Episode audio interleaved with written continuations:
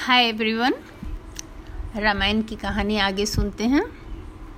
अब तक आपने सुना था कि मेघनाथ आए और उन्होंने सर्प बाँध छोड़कर राम को और लक्ष्मण को मूर्छित किया। लक्ष्मण बहुत पूरे लहूलुहान हो गए थे और राम विलाप करने लगे, लेकिन विभीषण ने आकर उनको हिम्मत बंधाई और तब तक गरुड़ आके उनके सर्प पाश को सब काट के ख़त्म कर दिया और वो दोनों बिल्कुल ठीक हो गए।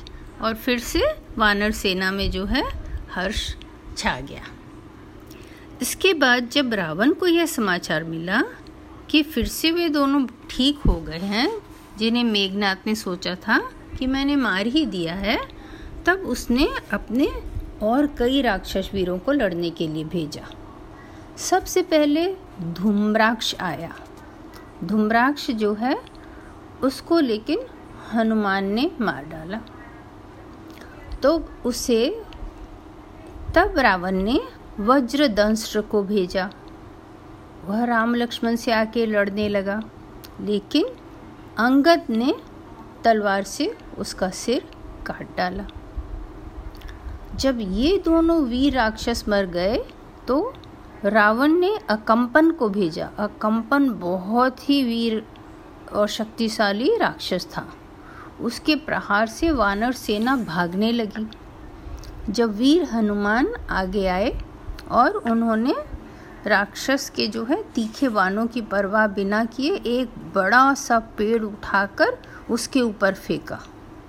उस पेड़ के इतने भारी वज़न से अकंपन उसके नीचे आके मर गया।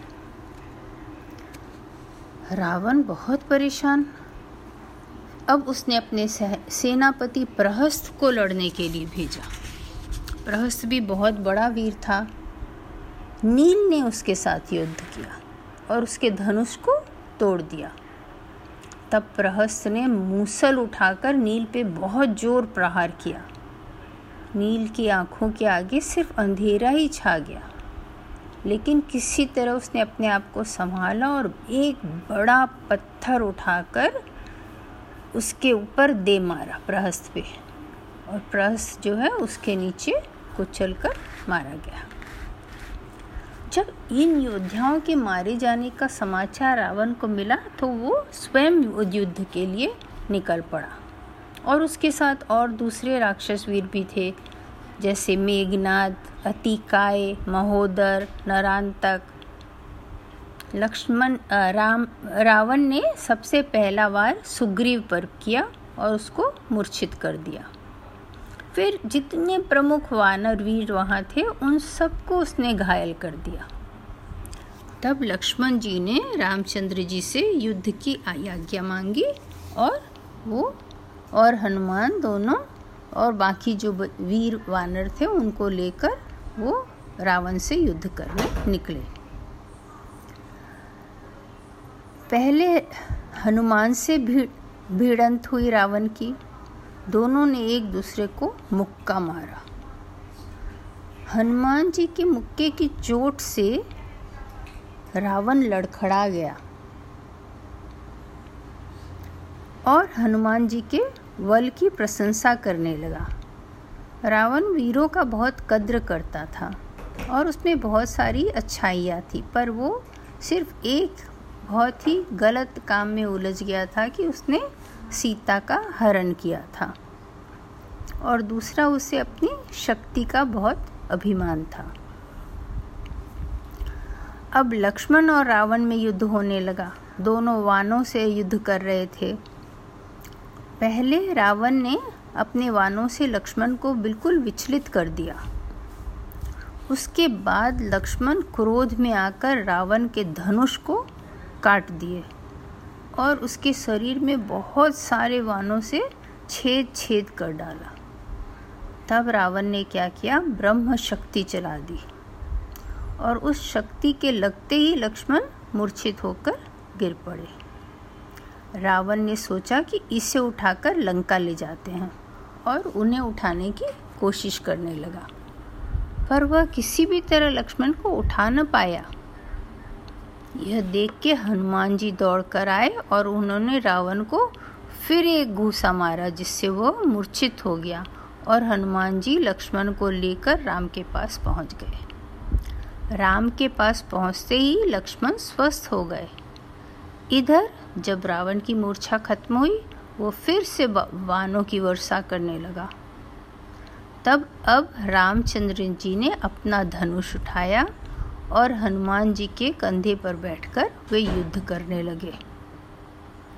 राम ने अपने रा, राम ने अपने पैने वानों से पहले रावण का रथ नष्ट कर दिया फिर उसकी छाती पर बहुत वान मारे। रावण का मुकुट भी पृथ्वी पर गिर पड़ा। तब रामचंद्र जी बोले कि, रावण, जाओ, आज मैं तुम्हें छोड़ता हूँ। शस्त्र अस्त्र से सज्जित होकर नए रथ में बैठ के फिर आना। इस तरह लज्जित होकर रावण लंका की ओर गया और राम और लक्ष, रावण की पहली मुठभेड़ इस तरह समाप्त हुई। पर यह बहुत संक्षिप्त वर्णन है। इसमें रावण ने बहुत सारी माया रची थी और जब वानर सेना राक्षसों के ऊपर वार करने जाते थे तो वहाँ उन्हें लक्ष्मण और राम दिखते थे। और इसमें लक्ष्मण भी उसमें चकित होके फंस गए थे और वो सब बिल्कुल स्तब्ध खड़े हो गए थे। उन्हें समझ नहीं आ रहा था कैसे उससे लड़ाई लड़ाई किया जाए। तब रामचंद्र जी ने जैसे ही अपने धनुष पर वान चढ़ाया, वैसे ही सारी माया उसकी नष्ट हो गई। पर रावण से लड़ना काफ़ी मुश्किल चीज़ था, या फिर वो रामचंद्र जी का कौतुक था कि वो उसके बहा को काट रहे थे, सिर को काट रहे थे, लेकिन वो फिर से नया बहा, नया सिर आ जाता और पूरे वातावरण में उसका कटा हुआ सिर और हाथ इतना भर गया कि सब घबराने लगे कि ये क्या हो रहा है। तो उसने काफ़ी माया रची थी और काफ़ी वानर सेना को परेशान भी किया था, लेकिन फिर भी अंत में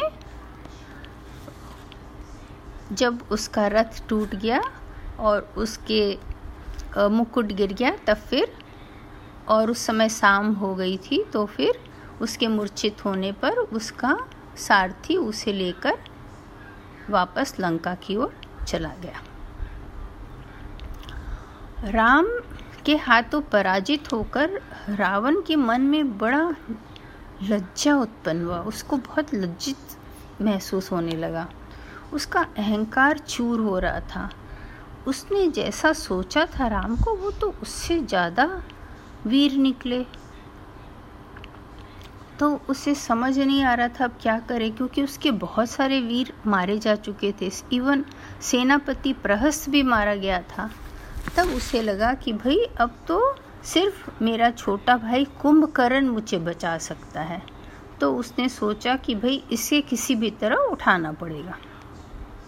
और कुंभकर्ण एक दिन जगता था और फिर छः महीने सोता था। और जब जगता था तो वो बहुत खाता था। तो सब राक्षस मिल के वहाँ बहुत नगाड़े बजा रहे थे। कोई उसका हाथ खींच रहा है, कोई बाल खींच रहा है, कोई कान खींच रहा है। पर वो किसी भी तरह नहीं उठा। तब हाथी को बुलाया गया और हाथी उसके ऊपर इधर से उधर दौड़ने लगा। तब वो जाकर उठा और बैठ के बोला कि मुझे खाने दो। तब उसे बहुत सारा खाना दिया गया। तब उसने पूछा कि मुझे नींद से किसने और क्यों जगाया? तब रावण के मंत्री बोले कि राक्षे, राक्षेंद्र जो है, राक्षसेंद्र, वो आपको याद कर रहे हैं और आपकी प्रतीक्षा में है। तो कुंभकर्ण तुरंत रावण के पास गया, उनके चरणों में प्रणाम किया और उससे अपने आप को जगाने का कारण पूछा। रावण ने कहा, तुम्हें पता नहीं है, तुम सो रहे थे, यहाँ कितना अनर्थ हो चुका है। राम की वानर सेना समुद्र पर पुल बनाकर लंका में आ गई है और पूरे नगर को चारों ओर से घेर कर बैठे हैं। कई दिनों से युद्ध चल रहा है और हमारे कई सारे वीर मारे गए हैं। हमारे सेनापति प्रहस भी मर गए हैं। अब तुम्हारा सहारा है। कुंभकर्ण हंसा और बोला, हमने तो आपको पहले ही बताया था कि बुरे कर्म का फल बुरा होता है, पर आपने मेरी बात पर ध्यान नहीं दिया। मंदोदरी और विभीषण की भी सलाह आपने ठुकरा दी। रावण रुष्ट भी हो गया और क्रोधित भी। उसने कहा, मैंने तुम्हें उपदेश सुनने के लिए नहीं बुलाया। मुझे तुम्हारे सहारे की ज़रूरत है, तुम्हारे वीरता की ज़रूरत है।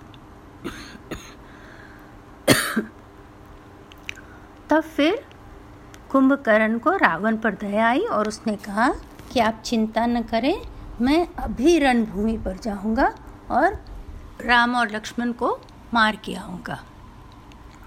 आज की कहानी यहीं तक।